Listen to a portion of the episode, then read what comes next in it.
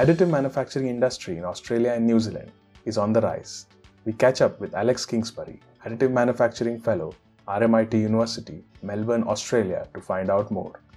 On this episode of AM Infocast, we trace back how AM has evolved and unique points about the AM ecosystem in the region, discuss success stories, and the major opportunities for additive manufacturing in Australia and New Zealand. Let's tune in. Welcome, Alex, to AM Infocast. Great to have you here. Hi, Aditya. Thank you so much for having me. So, Alex, uh, you know, you've been associated with the additive manufacturing industry now for the past uh, close to, I think, 10 years. How did you identify AM as an area of interest and what were your key milestones in your journey so far? Yeah, well, I mean, I think like most people that wandered into additive manufacturing quite some time ago, uh, it was done sort of, you know, largely by accident, or or it was something that sort of just appeared on my horizon, and I and I thought that it was you know, super interesting and really fascinating. Um, so that's that's how it happened. I was I was um, working at CSIRO, which is like our um, sort of government funded research lab that does you know really focuses on industrial research. And a lot of the area that I was working in at the time was metal powders, metal powder um, consolidation technologies, and also metal, powder production technologies and we had a bit of an emphasis or an effort around uh, metal powders and the metal supply chain, particularly as it related to titanium in Australia. And we, yeah, and, and it was through that really, I mean, everything I'm talking about so far really lends itself to 3D printing with metals, doesn't it? So um, it, it, wasn't long until we um, yeah, decided to go and invest in a, a 3D printer. Um, and I was just really lucky to to be working at CSIRO at the time. Um, and like I said, I was working across a number of different project areas, but eventually was uh, appointed as research group lead for, for additive manufacturing in about 2014 15 so you know that's really where my efforts in am started you know really in earnest focused very much only on am and have done ever since.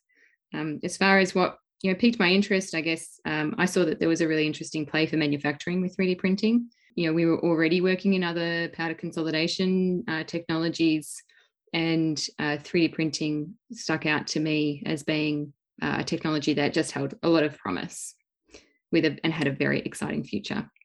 Yeah, that's great, and thanks thanks for sharing your journey. And it you know it definitely allows others who are maybe looking at contemplating similar approaches allows them to understand how one has gone about it and uh, you know, you've been active in the uh, AM uh, scenario in Australia and New Zealand. How has the additive manufacturing ecosystem evolved in the region? And uh, could you highlight a few unique points about the ecosystem there in Australia and New Zealand? Yeah, sure. I mean, it's you know, in Australia and New Zealand, I guess initially it was actually New Zealand that really it was excelling with metal 3D printing. They had a number of service bureaus established and a vast number of machines going and operating in a commercial capacity, you know, really well before Australia did. Although I would add one of the one, a business in Australia was one of the fir- very first to invest in metal 3D printing. They're Sydney based, and uh, they they did that you know a long, long time ago. But you know, as far as a real concerted effort by multiple different parties went, uh, it was New Zealand that took the lead. But then, you know, the the industry though has has certainly progressed. We have in Australia a kind of interesting manufacturing landscape and it's not dissimilar to New Zealand's. And that is that we had a you know very early on so you know both of our countries are very new comparatively speaking and uh, and very early on in our in our federation and, and coming together as as countries you know separately New Zealand and Australia there was a, an effort to focus on manufacturing um, and that's largely was driven by really two different things um, the first one being that we needed to uh, be able to manufacture goods for ourselves because um, both Australia and New Zealand are quite geographically remote from our major trading partners. And so there was just actually a need to be able to manufacture things ourselves. The second one being that both countries relied heavily on primary industries. So, you know, things like farming um, and mining, for example, were you know, big contributors to the economy. But the issue in having primary industries drive your country's um, economic growth is that you tend to consolidate wealth amongst the hands of a few. Um, and uh, an industry like manufacturing, if you can incubate it, uh, tends to really grow a middle class. Uh, so it plays a really pivotal role there in, in evening out some of the income distribution. Uh, this is going probably fair, fairly long way back to you know getting now finally to, to additive manufacturing. In more recent times, both countries have had efforts to pull back on the investment in manufacturing. And what I mean by that is things like putting on tariffs, trade subsidies, uh, that type of thing, um, as we have all as a, as a world, but particularly Australia and New Zealand in the context of the world, have very much internationalized their supply chains and also struck trade agreements that meant that you can no longer tariff, you know, put tariffs on imported goods. And so what this did is really impact our both of our manufacturing industries quite a lot, um, and not in a, in a particularly good way. We still had some subsidies holding up the remainder of our manufacturing. Um, for example, in Australia, the auto industry was quite subsidised.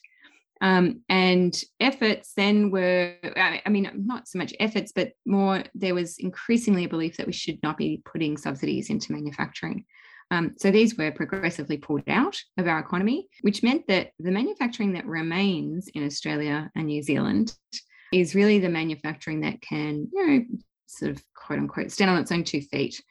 Now, I'm not saying that subsidies are a bad thing, and I'm not saying tariffs are a bad thing. I'm just saying the way that things are, and and there are, you know, if I take the example of the auto industry in particular, I mean, the auto industry really incubated an enormous amount of talent and capability uh, within Australia.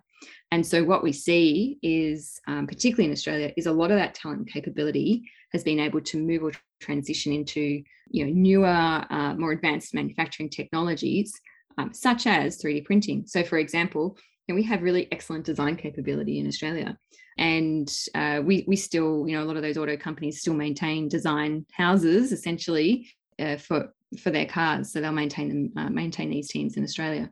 So we definitely have a lot of really great capability in Australia that still exists around manufacturing.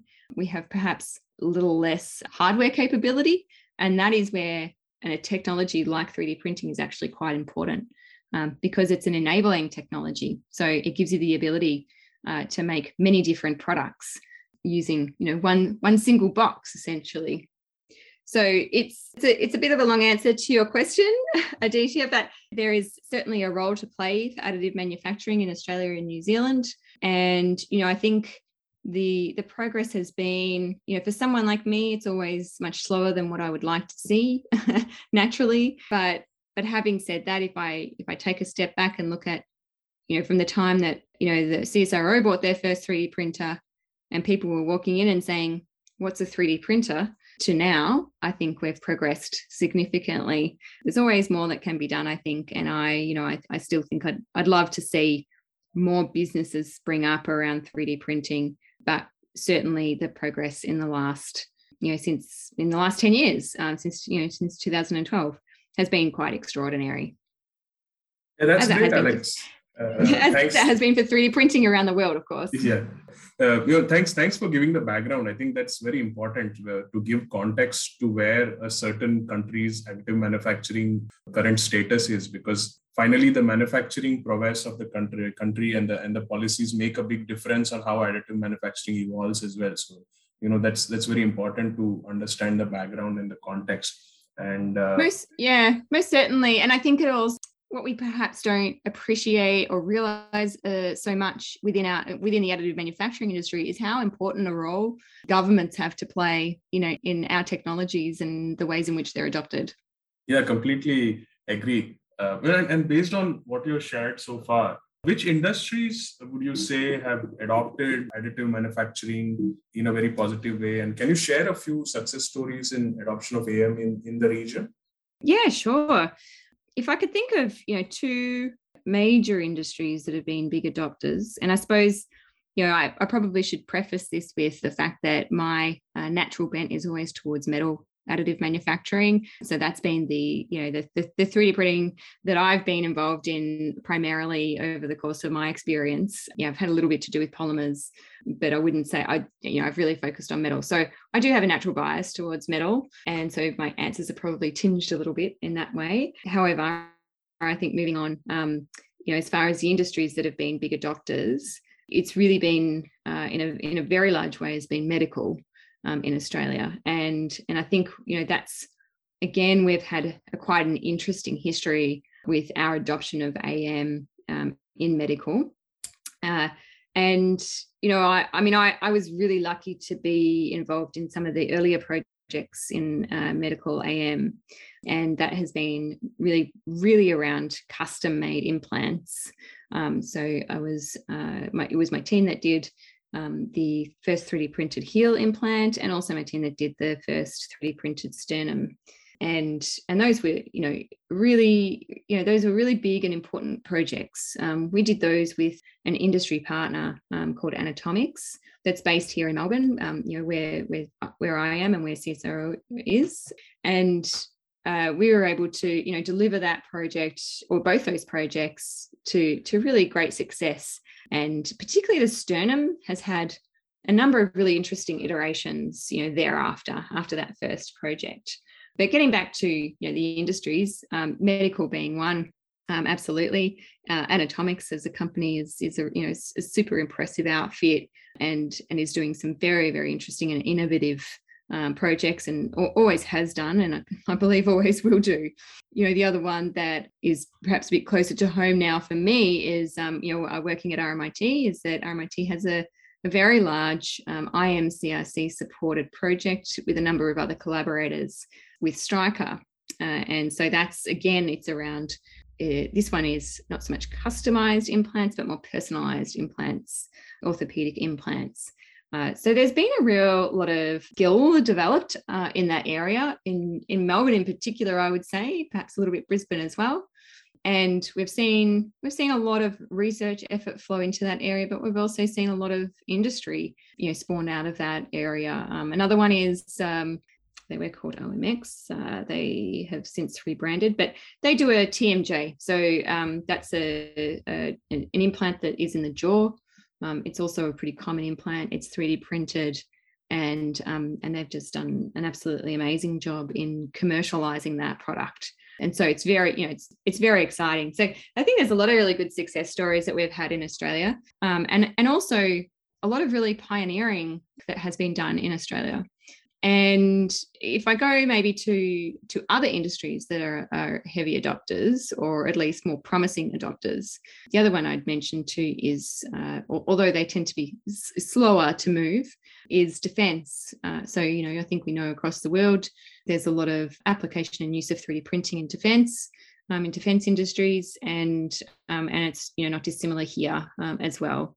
So we see that, and perhaps kind of defence adjacent we see a space industry. So there's the space industry in Australia is um, is uh, it's small, but there has been a real concerted effort around investing in space um, and space technologies and space companies. Um, and growing our space industry in Australia, and um, that you know, space industry is big user of 3D printing um, across the board, and it's no different for many of the companies that exist in Australia. No, that's great. I think it, it mirrors how AM has really evolved in all major markets, where I think medical and uh, aerospace or space have been the primary drivers uh, in different markets uh, to kind of push adoption across other industries. Uh, because I think there is a marked advantage in, in both of these uh, applications compared to the others, which, which are slowly becoming more prevalent. So I think that's that's that's a great uh, input from there from the market. What what major opportunities do you see for additive manufacturing in Australia and New Zealand? And what does the future look like for your activities and for the market in general? Yeah, so I think what we will see is a continuation of the growth of the industries that I just mentioned. We, you know, if I think about medical, um, Stryker's just uh, announced that they're going to be setting up a an R and D lab, but also um, a small scale manufacturing centre in Brisbane, um, and that will be to to to see the continuation of the project that they've had with IMCRC around personalised implants. Um, you know that's really significant. Stryker is a, a, you know a multinational company. I think I believe that they're the second largest medical device company in the world, if not second. They're certainly very very very large. And they have a significant effort in AM already, uh, largely based in Ireland, um, and they have chosen Australia as the destination for uh, their innovation. So, and you know, the the very, the really innovative, groundbreaking projects that they want to pursue, they're going to pursue them in Australia. Um, so, I think that's an enormous vote of confidence of you know a, a global multinational company coming and doing business in Australia, and um, you know, it's something that I think that a lot of the team involved in that project should be very proud of you know, and again, you know, going back on the space industry, this is an industry that has been very much endorsed by our government. So, you know, once again, I'm making reference to the fact that uh, government does have a really important role to play in the development of our industries and adoption of technologies, because I think we will see a lot of that growing into the future. And I think Australia is very uh, has a really concerted effort around making Australia a destination uh, for space and space related technologies. You know, and New Zealand is not dissimilar. Uh, we have Rocket Lab over in, in New Zealand. It's a, it's founded by a New Zealander. Um, they do have a, a location now in, in the US, and I believe they're, they're primarily primarily they're well they're a US based business now, um, but they still have a significant effort in New Zealand and, and, and, you know, and also around 3D printing in New Zealand. But we also have some great launch sites as well, which does help just because of the you know the nature of our geography means that there's plenty of spaces in which we can launch um, launch lots of rockets so um, yeah it's all very exciting i think that you know, Australia uh, in particular has always been very strong in the academic sector. So our research has always been very strong. And I'm not, I'm, I'm trying not to be biased here. Obviously, I work for a university, but you know, and I think I think the work that RMIT does is is just um, absolutely outstanding. But you know, having said that, there's you know there's other universities around Australia that do um, outstanding work in, in additive manufacturing as well. So research as a sector has always been very strong we have a lot of uh, international students that, that, come to our universities um, to study, and admittedly, that's taken a bit of a hit over the last two years, but we do believe it will um, ramp back up again.